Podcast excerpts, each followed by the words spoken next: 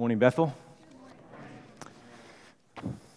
Missed you all last week. Um, it's good to be back, and I was cur- encouraged to hear Pastor Tyler's um, sermon on the uh, recording.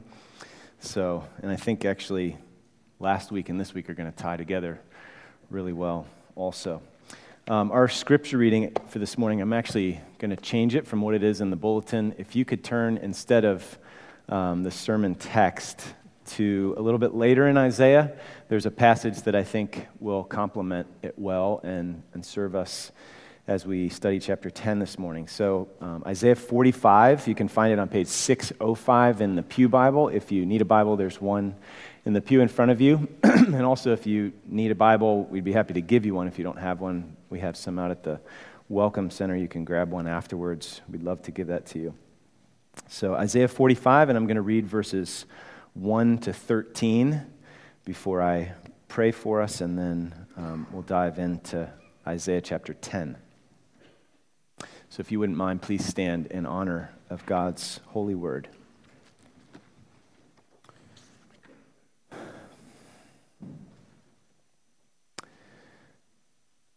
Just one quick word. Um, this was written well before Cyrus king of Persia, came to the throne. So this is prophetic and miraculous because God names the king that he's going to raise up and use a long time before this king ever ascended to the throne. So that's what God is saying here. This pagan king, I'm going to use him for my glory. Um, so that's what the Lord is speaking here, and he's referring to Cyrus, king of Persia. Thus says the Lord to his anointed to Cyrus, whose right hand I have grasped, to subdue nations before him, and to loose the belts of kings, to open doors before him, that gates may not be closed. I will go before you and level the exalted places. I will break in pieces the doors of bronze and cut through the bars of iron. I will give you the treasures of darkness and the hoards in secret places that you may know that it is I, the Lord, the God of Israel, who call you by your name. For the sake of my servant Jacob and Israel, my chosen, I call you by your name. I name you, though you do not know me.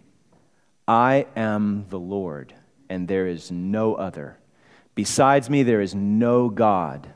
I equip you, though you do not know me that people may know from the rising of the sun and from the west that there is none besides me. I am the Lord, and there is no other. I form light and create darkness. I make well being and create calamity. I am the Lord who does all these things. Shower, O heavens, from above, and let the clouds rain down righteousness. Let the earth open that salvation and righteousness may bear fruit. Let the earth cause them both to sprout. I, the Lord, have created it. Woe to him who strives with me, who formed him, a pot among earthen pots. Does the clay say to him who forms it, What are you making? Or, Your work has no handles. Woe to him who says to a father, What are you begetting? Or to a woman, With what are you in labor? Thus says the Lord, the Holy One of Israel, and the one who formed him Ask me of things to come. Will you command me concerning my children and the work of my hands? I made the earth and created man on it. It was my hands that stretched out the heavens, and I commanded all their host. I have stirred him up in righteousness, and I will make all his ways level. He shall build my city and set my exiles free, not for price or reward, says the Lord of hosts. This is God's word. You may be seated. Okay, so we're heading back into Isaiah here um, as we walk through the book um, section by section. And we come to chapter 10. So our focus um, for this morning is verses 5 to 34. Okay? And it, it really kicks up the issues of the sovereignty of God and responsibility of humans, which is kind of like a can of worms, isn't it? It's uh, kind of like kicking the hornet's nest. Um, I'm sure most of you have wrestled more than once with the interplay between God's sovereignty and human freedom or responsibility. So, if God is completely sovereign, meaning that he possesses supreme, ultimate power and authority over all creation, then what? Are we marionettes on a string? Are we robots? If he knows the end from the beginning, then is this all just a game and he's just up there playing a game with us? And what's the nature of our freedom, our responsibility? If God already knows everything we're going to think and decide and do, then are we actually free? I mean, if it's already all determined, what's the point of trying? What's the point of praying? You ever wrestled with anything like this? On the other hand, if we are truly free, does that mean that God can't know our future free decisions? Because they haven't been chosen or decided yet, right? Does that mean the future is yet to be determined?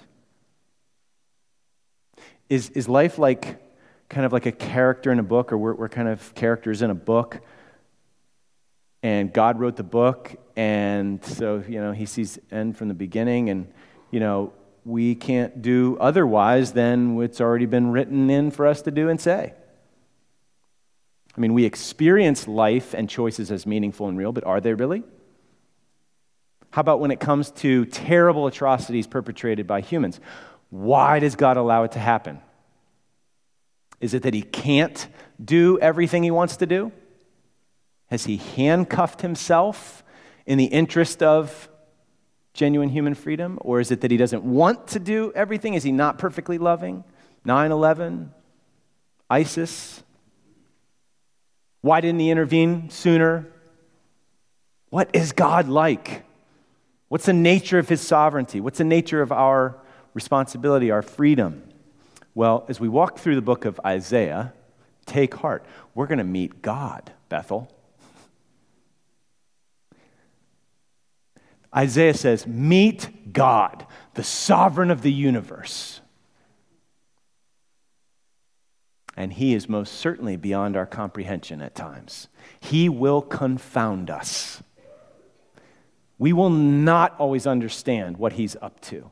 And you know what? I hope that you see that you wouldn't want it any other way.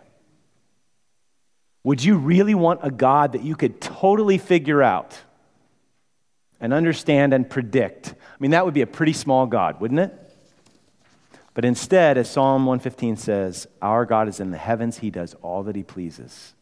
Or Isaiah 55, to stay in the book of Isaiah, listen, for my thoughts, God speaking, my thoughts are not your thoughts, neither are my ways your ways.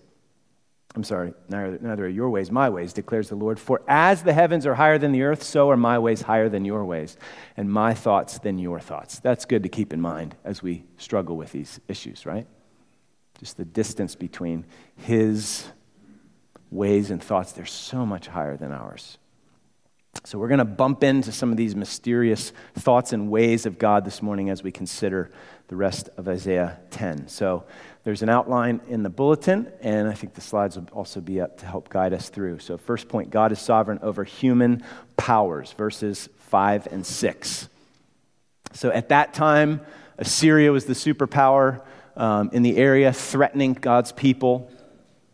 And God was using Assyria like a tool to judge his people, which was a hard pill for them to swallow. But then God's going to turn and judge Assyria. So look at verse 5 God's sovereign over human powers. Ah, Assyria, the rod of my anger, the staff in their hands, the hands of the Assyrians, their power, that's actually my fury. Against a godless nation, I send him. That's shocking. That's referring to God's people. They are being referred to as a godless nation. That's how far they had drifted from God. Against a godless nation I send him, and against the people of my wrath. These were supposed to be the people of God's special affection. But they'd so rejected him that now they're called the people of his wrath. I command him, the Assyrians, to take spoil and seize plunder and to tread them down like the mire of the streets. Okay?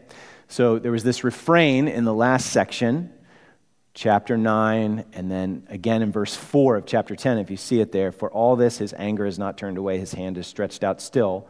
Um, his people had stubbornly rebelled, refused to repent, refused to listen and they're called this godless nation. God had to deal severely with his people to get their attention and to deal with their rebellion. So listen to Ray Ortlund. He's got a great um, comment on this section. God is no cardboard cutout. He is a real person with real anger and real love. He has wonderful things he wants to talk to us about. His grace can recover everything we've failed to be, but He will not negotiate with our self exaltation. God may walk up to you at some point and punch you right in the nose and knock you flat. Why does God blindside us at times? Because the only way we'll listen is the hard way. He would rather lead us gently beside still waters, but He will not settle for a polite religious unreality with him. So he does this. He gets their attention by shocking means. He uses Assyria, this wicked nation, as the rod of his anger. Okay, they were vicious imperialists. Okay, they were just conquering, kind of gobbling up land. So this was God's doing. shocking. They were the rod of God's anger. So, do you see how God is clearly sovereign over human powers? Clearly sovereign over the nations, even wicked nations, and he's exercising his sovereignty over the Assyrians to use them as a tool to judge his people. So, meet God. We meet him. He's sovereign over human powers and even sovereign over evil. We might push back at that thought a little bit. This is what God's word clearly says. Like we read in Isaiah 45 or Lamentations 3, listen to this 337 and 38. Who has spoken and it came to pass unless the Lord has commanded it? Is it not from the mouth of the Most High that good and bad or evil come? That's not my idea. That's God's word. Now, that doesn't mean that God is evil, that he's Jekyll and Hyde. The point is, he's never tainted by it. He's light. In him, there's no darkness at all. But he is so sovereign that he can oversee and use evil for his own purposes. Okay, now again, we, we push back on this a little bit, but it might be helpful to notice one of the reasons why we push back. Okay, and the, the reason for God, Tim Keller tells us of this philosopher, um, J.L. Mackie. He makes the case against God in his book, The Miracle of Theism. He states it like this if, if a God, I'm sorry, if a good and powerful God exists, he would not allow pointless evil. And because there is much unjustifiable, pointless evil in the world, the traditional good and powerful God could not exist. Some other God or no God may exist, but not the traditional God. You ever bumped into that problem in your own heart or talking to somebody else? Well, Keller goes on to show the weakness of the argument. He said, tucked away within the assertion that the world is filled with pointless evil is a hidden premise. Namely, that if evil appears pointless to me, then it must be pointless. The reasoning is, of course, fallacious. Just because you can't see or imagine a good reason why God might allow something to happen doesn't mean there can't be one. Again, we see lurking within supposedly hard nosed skepticism an enormous faith in one's own cognitive faculties. If our minds can't plumb the depths of the universe for good answers to suffering, well, then there can't be any. This is blind faith of a high order. If you have a good, if you have a God great and transcendent enough to be mad at because he hasn't stopped evil and suffering in the world, then you have at the same moment a God great and transcendent enough to have good reasons for allowing it to continue that you can't know. Indeed, you can't have it both ways. End quote. Remember Isaiah 55 My thoughts are not your thoughts, my ways not your ways. They're infinitely higher. So God is sovereign over human powers. What do the human powers think of this? Look at the second point. Humans are not sovereign no matter what they think or do. Look at verses 7 to 11. But he, that's Assyria, kind of personified, he does not so intend, and his heart does not think so, but it is in his heart to destroy and to cut off nations, not a few. For he says, Are not all my commanders kings? In other words, my commanders, like the king of Assyria, saying, My commanders are more powerful than the kings they conquer. And then verse 9 Is not Calno like Carchemish? Is not Hamath like Arpad? Is not Samaria like Damascus? We have no idea what that means. Well, if you look at a map and if you were living in the ancient Near East, these are kingdoms located progressively in the southern direction, Assyria down to Israel. Okay? So the point is the Assyrian king saying, I took that one and that one, and the next one's going to be just like the last one. I'm going to take Israel just like I did the other nations. Verse 10 As my hand has reached to the kingdoms of the idols whose carved images were greater than those of Jerusalem and Samaria, shall I not do to Jerusalem and her idols as I've done to Samaria and her images?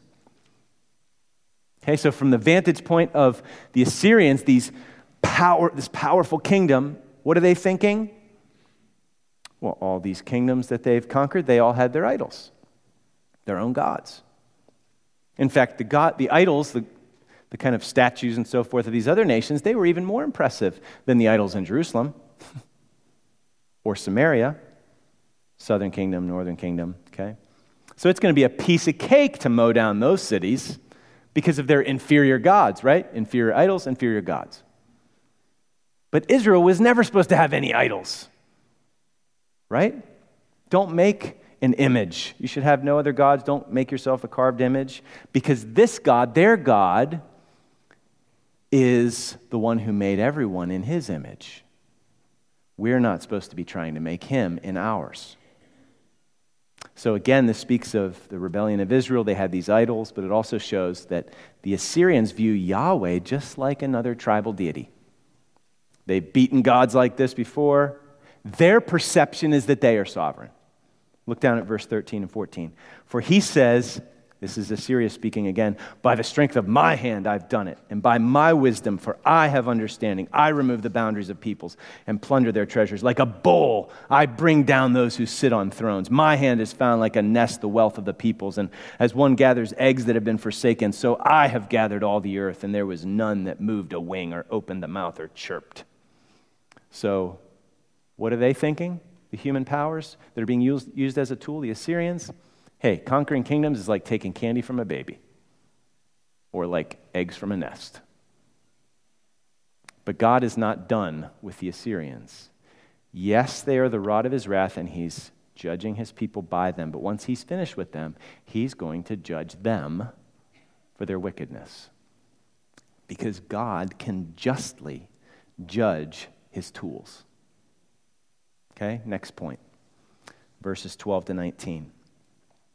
Look at verse 12. When the Lord has finished all his work on Mount Zion and on Jerusalem, he will punish the speech of the arrogant heart of the king of Assyria and the boastful look in his eyes.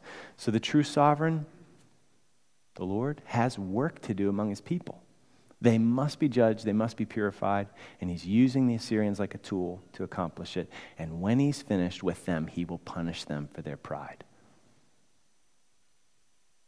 So the Assyrians think that they're doing this all by their strength and wisdom, and the Lord, the true sovereign, says in verse 15, Shall the axe boast over him who hews with it, or the saw magnify itself against him who wields it, as if a rod should wield him who lifts it, or as if a staff should lift him who is not wood. You're just a tool, Assyria.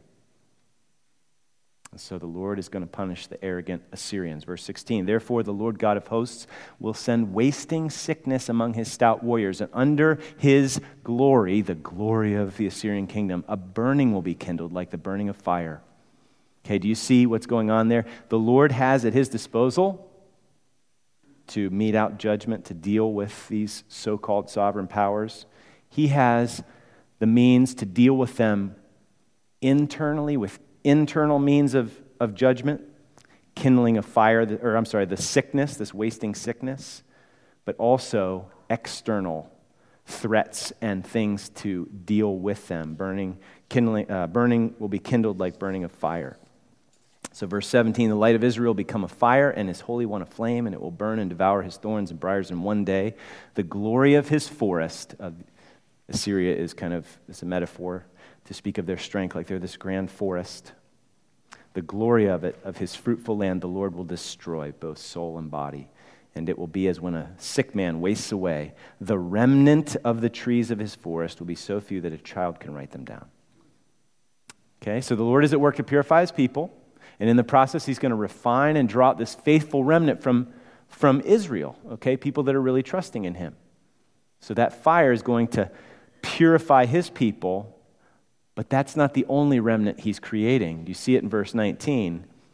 The remnant of the trees of his forest, that's the Assyrian army. They're going to be so few that a, that a child could conduct the census. The Lord of hosts is going to reduce the host of Assyria to a handful. Look up at verse 17. It says it's going to happen in one day. You see that? Devour his thorns and briars in one day. Do you know this actually happened? what the Lord said he's going to do, he actually did, and it happened in one day. Flip ahead to Isaiah chapter 37. So the Assyrian army, as you're turning there, 3723, you can go to that spot. The Assyrian army is pressing in on Jerusalem. Hezekiah is on the throne. They've taken all the fortified cities around. It looks like they're just toast. There's no way they can defend themselves against this mighty onslaught. And the Rabshakeh, this military commander, spokesman guy, comes and just taunts Jerusalem. And apparently, there are something like 200,000 soldiers, something like that. Who knows how many in total? So this is bad news for Jerusalem. And Hezekiah basically says, you know, Lord, we don't know what to do, but our eyes are on you. He looks to the Lord. And the Lord responds. Look at verse 23, Isaiah 37 23. Whom have you mocked and reviled? Assyria. Against whom have you raised your voice and lifted your eyes to the heights? Against me, the Holy One of Israel. By your servants you have mocked the Lord, and you have said, with my many chariots, I have gone up to the heights of the mountains. In other words, I've done all this, this conquering. And the Lord responds to their boasts. Look at verse 26. He says, Have you not heard that I planned this? I determined it long ago. I planned from days of old what now I bring to pass that you should make fortified cities crash into heaps of ruins. It's my doing not yours. Verse 29 Because you have raged against me and your complacency has come to my ears, I will put my hook in your nose and my bit in your mouth, and I will turn you back on the way by which you came. Verse 31 And the surviving remnant of the house of Judah shall again take root downward and bear fruit upward. He's purifying a people. For out of Jerusalem shall go a remnant, and out of Mount Zion a band of survivors. The zeal of the Lord of hosts will do this. Okay? And then he makes a promise. Look at verse 33. Therefore, thus says the Lord concerning the king of Assyria. Imagine you're in the city, there's this massive horde, nobody's been able to stop them, and you're powerless against them. And the Lord says this to you He shall not come into this city or even shoot an arrow. He's going to go right back the way he came. Why? Verse 35 because I'm going to defend this city to save it for my own sake and for the sake of my servant David. And then 36, and the angel of the Lord went out and struck down 185,000 in the camp of the Assyrians. And when people arose early in the morning, behold, these were all dead bodies. Then Sennacherib turned around and went home. And then he was killed by his own sons. In one day, now a child can count the soldiers. So the sovereign God can justly judge the tools he uses for judgment. The Syrians were wicked and savage and arrogant, and God used them. It's a hard pill to swallow. And he was not guilty of their ruthlessness and their cruel injustices. And then he judged them. There's mystery here, isn't there? How does this fit? How does this fit our sensibilities of justice and what's right and fair? And I don't think we're going to be able to fully understand that mystery this side of heaven. But at least we need to be sure to embrace fully both sides of a difficult tension that are constantly laid out for us in the Bible. We have to hold on to both. We can't sacrifice one on the altar of the other. Okay, we dare not subject the Bible to our human logic, okay? So, this is just a way to summarize what we're holding on to. We'll call it biblical compatibilism. That there are two truths that are compatible, they're not incompatible. Okay? And I put a little summary definition. One of my seminary professors um, has written extensively on these issues, and he's got a helpful little summary. It's in the notes. I think we've got a slide for it. Here's the two truths that summarize this tension God is absolutely sovereign, and his sovereignty never removes or diminishes human responsibility. And human beings are morally responsible. But the exercise of the responsibility never makes God absolutely contingent or, or subject to their choices, as if their wills, human wills, were ultimately determinative. Okay?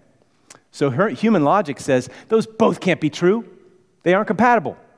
If God's absolutely sovereign, if He knows totally the future, even before He said, let there be light, if, if it's all mapped out, He knows the end from the beginning, then you know what? We're just robots. These truths are not compatible. Or human logic may say, yeah, human beings are responsible and free, so God's sovereignty is limited. He chose to limit himself. He's, he is ultimately subject, at the end of the day, to our free will because he decided to do it that way. Otherwise, if that's not the case, it's not true freedom. So, do you see the tension? Why so many people feel like those things are incompatible? Listen to this one. Uh, this is actually a Christian pastor and theologian. So, there are other views out there I wish I could ask each of you, but what do you think of this view? In the Christian view, God knows all of reality, everything there is to know. But to assume he knows ahead of time how every person is going to freely act assumes that each person's free activity is already there to know, even before he freely does it. But it's not. So says this guy. If we have been given freedom, we create the reality of our decisions by making them. And until we make them, they don't exist. Thus, in my view at least, thank you for that qualifier, there simply isn't anything to know until we make it there to know. So God can't foreknow the good or bad decisions of the people he creates until he creates these people, and they, in turn, create their decisions. Is that what the Bible says? I mean, there's a variety of ways philosophers, theologians, and the rest of us, because we're all theologians, have tried to put these two things together through the ages. So you have hard determinism. God's just planned it all. It leads to fatalism. Some people fall off the horse on that side. You know, hey, the book was written before one day came to pass. What God wills will come to pass, whether we like it or not, whether we participate or not. Throw up your hands. Disincentive to prayer, disincentive to share the gospel. No, that's not biblical. Bible never goes there as far as the implications of God's exhaustive sovereignty. I could give examples. I'll pass to just to keep going here. There's another view. I'll call it the, the rider on the white horse view. Now, I know Jesus does come in on a white horse. I'm not trying to undo that. But this is what I mean by this. There are a lot of Christians that hold this view by default. And so here's what they would do. Let's take a biblical example the, the Joseph story in Genesis all this terrible stuff that goes on with Joseph. And then at the end, there's some interpretation. And, and sometimes people view that as well, the brothers, they did all this evil, but you know what? God, He turned it all around. He came in on the white horse and cleaned it all up. Isn't it great? Praise God. That He can roll with the punches and just come in and clean it up on the white horse. But He's more sovereign than he rushes in to clean up and turn things to good. Because guess what Genesis 50 20 says? It says, As for you, you, brothers, Joseph speaking, you meant, you intended evil against me, but God intended the evil. He meant the evil for good to bring it about that many people should be kept alive as they are today. He didn't just come in on the white horse to fix it after the brothers screwed it up. He is so sovereign that he was overseeing and he had intentions from the beginning before those brothers even threw him in the pit and sold him. Still, other people believe in what we might call the empathetic sufferer view. God yielded his ultimate control and limited himself. In a sense, he kind of handcuffed himself for the sake of what they would say freely chosen love.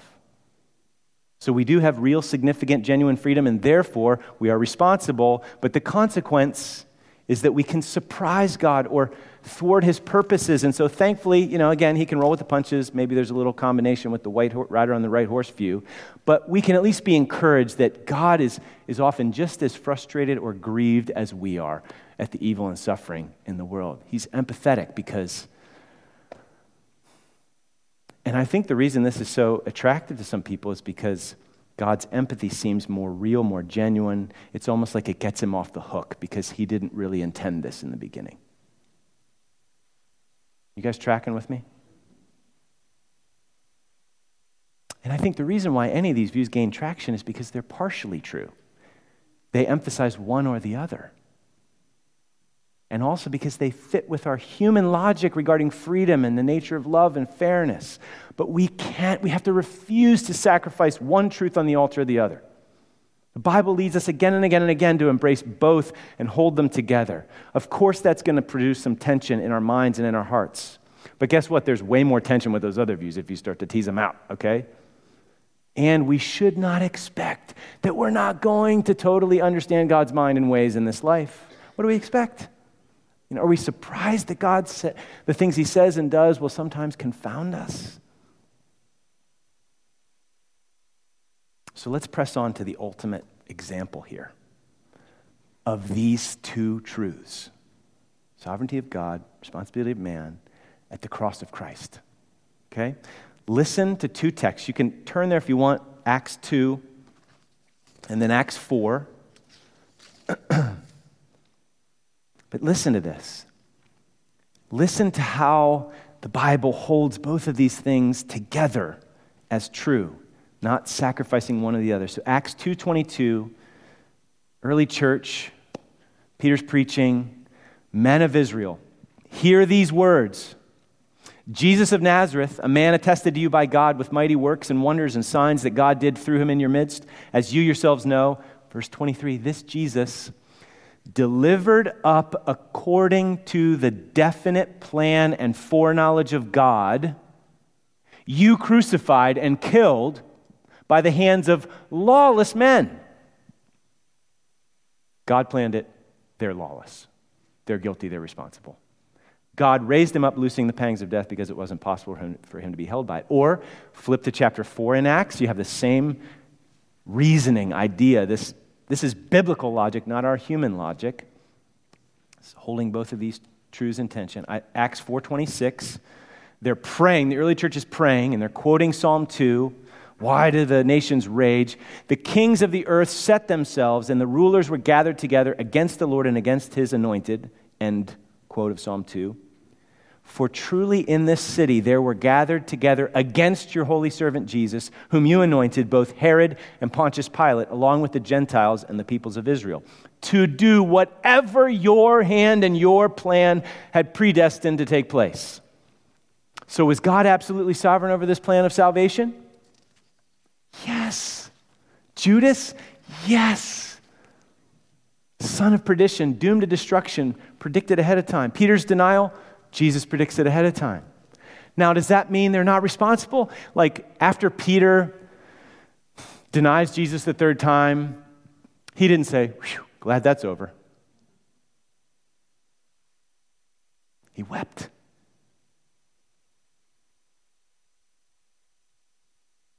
The Pharisees, Herod, Pilate, they're guilty. And what they did was predestined by God. This is biblical compatibilism. Those things are not incompatible, they're compatible. And again, I think one of the reasons, one of the things going on in our hearts that pushes us to want to limit the sovereignty of God is that we want to get him off the hook. How could he let Nazi Germany happen? How could he let 9 11 happen? How could he let ISIS continue? Or maybe something very personal in your life that you think is just over the top that God allowed to happen or ordained to happen? Are you kidding me? And you know why we do that? I think is because we think we're more loving or more just than God. If He allows this much suffering, He can't be all loving. Okay, so listen, if that's, if that's where your heart is, if that's where it's been, maybe this is kicking up some of that stuff from past wrestlings, and you've either got God on trial because you think that the amount of suffering and evil in the world is just over the top, incompatible with God being all loving and all powerful. Or if you're trying to get God off the hook by adopting one of these unbiblical, kind of incompatibilist views, then just would you please hear me here? One, it doesn't get God off the hook. You actually end up raising a whole host of new problems and issues. Second, God doesn't need to be gotten off the hook. He needs to be trusted. He doesn't need us to try to figure out ways to defend him.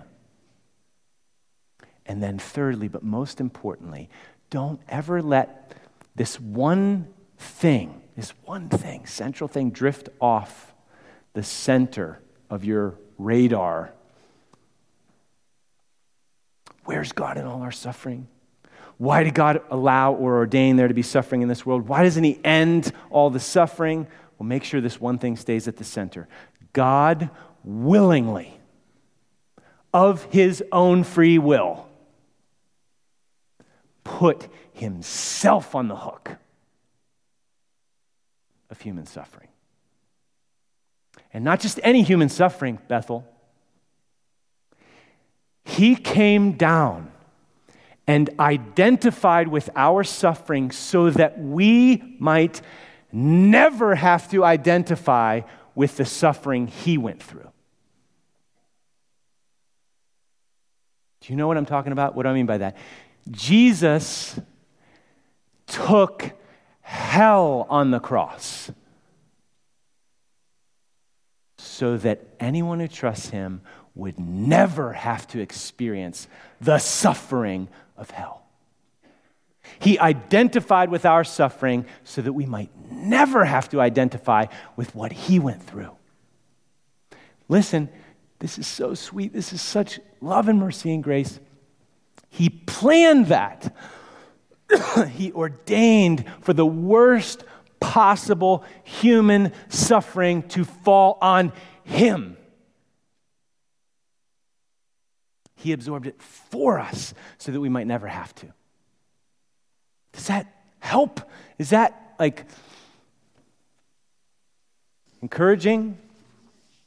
And he is doing something about the great suffering in this world. The suffering that's all our fault. How can it be all fault? Okay, ten- tension. We're genuinely guilty. The suffering that is all our fault. He is redeeming a people for himself, making them new. And one day Jesus will return, set everything to rights, and make all things new, and there will be no more mourning or crying or pain anymore, or death.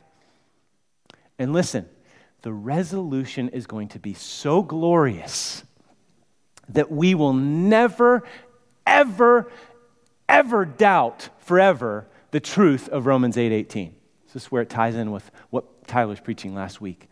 Paul said, who suffered more than any of us in this, eh, this room ever probably will suffer or have suffered.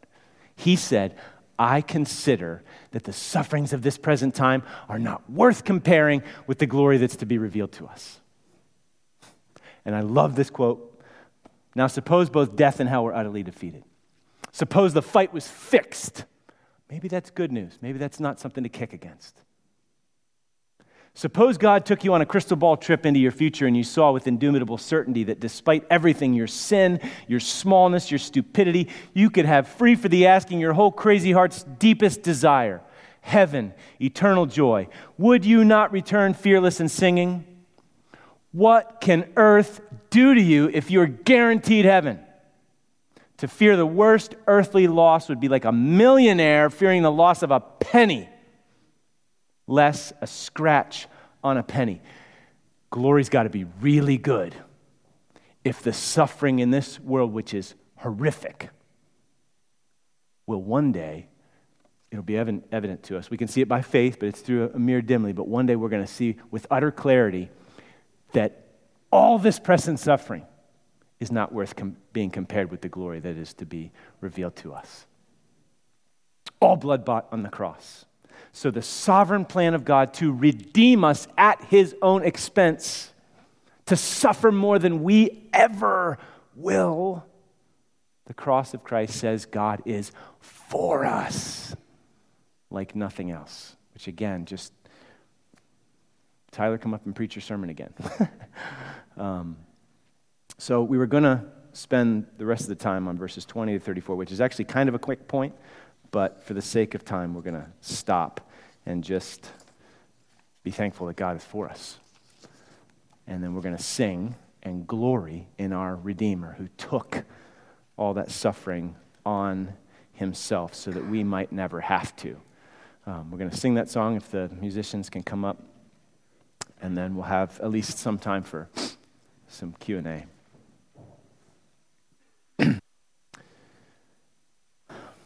Oh, Father, I pray that we would see you as you are, that you would blow up the caricatures and